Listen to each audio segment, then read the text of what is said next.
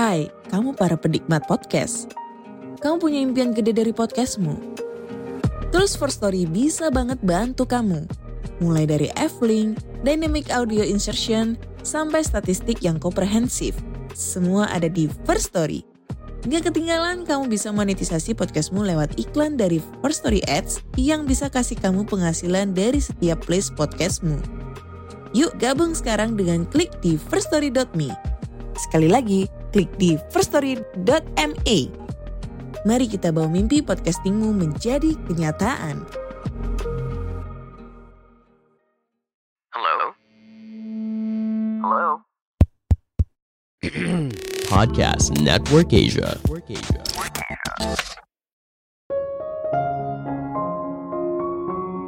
Kita tentunya ingin menjauhi atasan yang buruk. Sebisa mungkin jangan sampai hidup kita bertemu dengan mereka.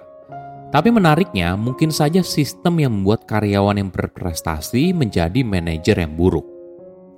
Halo semuanya, nama saya Michael. Selamat datang di podcast saya, Si Kutu Buku. Kali ini saya akan bahas soal bos yang buruk. Apakah kamu pernah bertemu dengan atasan yang buruk? Menurut riset, hampir 50% karyawan Amerika Serikat di satu titik dalam karirnya memutuskan untuk keluar karena atasannya yang buruk. Tapi sepanjang karir, seorang karyawan mungkin punya 10 hingga 20 atasan. Sedangkan salah satu survei di Eropa menemukan, kalau 13% responden menilai atasan mereka sekarang merupakan atasan yang buruk. Nah, apakah kamu pernah berpikir, ketika seseorang menjadi atasan yang buruk, apakah kamu tahu apa alasannya? Mungkin alasannya karena karyawan yang jago pada bidang yang dikerjakan belum tentu jadi atasan yang baik. Mungkin kita butuh jalur karir yang lain. Ketika seorang karyawan bisa mendapatkan apresiasi tinggi dalam bentuk gaji atau bonus, tapi tidak perlu jadi atasan. Sebelum kita mulai, buat kalian yang mau support podcast ini agar terus berkarya, caranya gampang banget. Kalian cukup klik follow. Dukungan kalian membantu banget supaya kita bisa rutin posting dan bersama-sama belajar di podcast ini. Apa alasan seseorang ingin jadi bos? Mungkin mereka ingin punya kebebasan atas apa yang mereka kerjakan. Misalnya dengan menjadi seorang pemimpin, maka opsinya menjadi semakin besar. Atau mereka ingin bisa punya kontribusi yang lebih besar. Ibaratnya, karena kamu sudah jadi manajer, maka suara kamu lebih didengar. Atau mungkin karena sukses seringkali identik dengan posisi yang lebih senior. Nah, posisi senior biasanya punya jabatan manajer, direktur, dan sebagainya. Jabatan ini merupakan sebuah pencapaian bagi banyak orang, kalau kamu berhasil mencapai sesuatu dan sudah sukses. Namun tidak semua orang ingin jadi bos, tidak semua orang ingin punya bawahan. Mungkin saja mereka hanya ingin bekerja seorang diri atau dikenal sebagai individual kontributor. Sayangnya, orang yang dipromosikan dan menjadi atasan justru bukanlah atasan yang baik. Ada fakta yang aneh. Walaupun berada dalam atasan yang buruk, mereka tidak mengundurkan diri, bahkan situasi ini sudah terjadi selama bertahun-tahun atau bahkan puluhan tahun. Ada berbagai alasan. Saya malas cari pekerjaan baru. Di sini teman kerjanya baik-baik kok. Saya butuh uang. Kerja di mana aja ya sama aja. Di sini gaji dan tunjangannya besar, jadi sayang banget kalau pindah. Males banget deh kalau harus mulai di tempat kerja yang baru. Dan banyak alasan lainnya. Sulit untuk pindah apabila tidak ada peluang lain di tempat kerja. Tapi sulit juga untuk pindah ketika kamu tidak punya energi untuk mengejar peluang tersebut. Tentunya untuk ke tempat baru kamu butuh usaha, misalnya mengirimkan lamaran pekerjaan, menjalankan interview, belajar soal tempat kerja baru, dan sebagainya.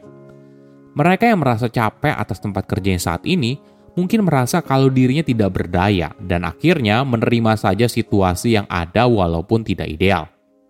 Mungkin alasan lainnya adalah soal loss aversion. Ini merupakan konsep perilaku ekonomi ketika kerugian dianggap lebih buruk daripada keuntungan dengan nilai yang sama. Sesuatu yang membuat kita makin sulit melepas kondisi yang kita miliki sekarang, entah itu status gaji, tunjangan, dan sebagainya. Kita berusaha untuk memegang erat-erat apa yang sudah kita raih sekarang. Apalagi jika mereka menghabiskan begitu banyak waktu dalam bekerja. Alasan lainnya, mungkin kita pikir kalau situasi ini akan lebih baik di masa depan. Atasan kita berubah atau perusahaan yang akhirnya merubah budaya kerjanya. Dan pada akhirnya, hidupmu di sana akan membaik.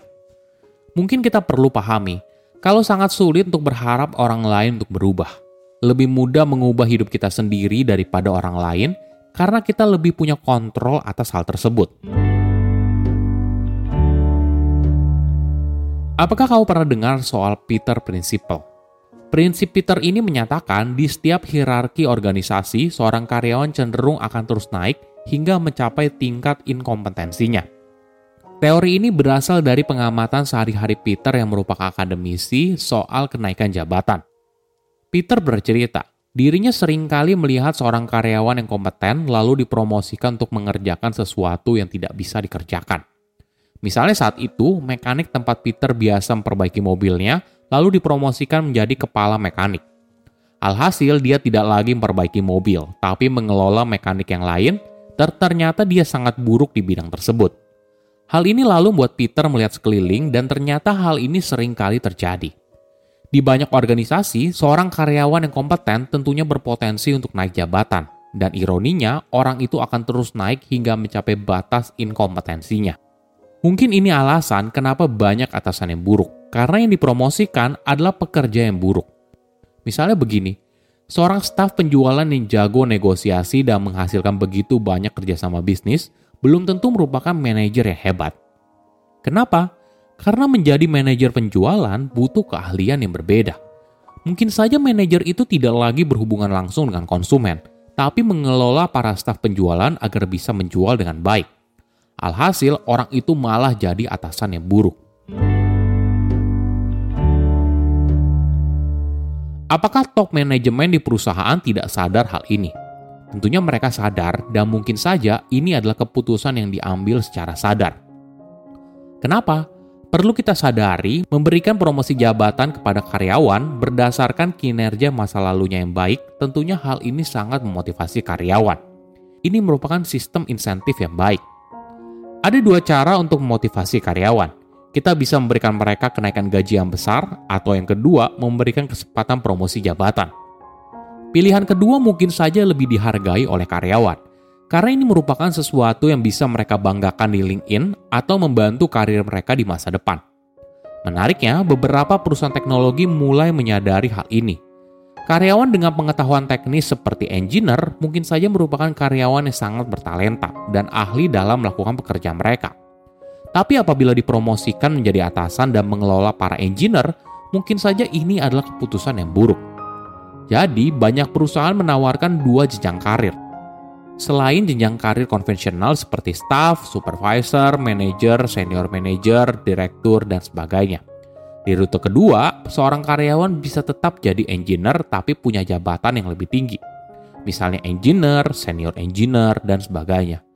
Ini adalah cara perusahaan mengapresiasi karyawan tersebut, tapi tidak perlu menarik mereka untuk duduk di dalam manajemen. Di perusahaan seperti Google, Amazon, Facebook, ada istilah IC atau Independent Contributor. Karyawan ini bisa saja punya jabatan Vice President tapi tidak ada bawahan satupun. Karena mereka adalah orang yang jago sekali apabila bekerja secara individu, bukan mengelola sebuah tim. Menariknya, menjadi individual contributor bukan artinya mereka punya gaji yang lebih rendah dibandingkan jenjang karir konvensional. Bisa saja jauh lebih tinggi. Karena keahlian yang dimiliki oleh karyawan itu merupakan keahlian spesialis yang tidak banyak dikuasai oleh orang lain. Silakan komen di kolom komentar pelajaran apa yang kalian dapat ketika tahu informasi ini. Saya undur diri, jangan lupa follow podcast Si Kutu Buku. Bye-bye.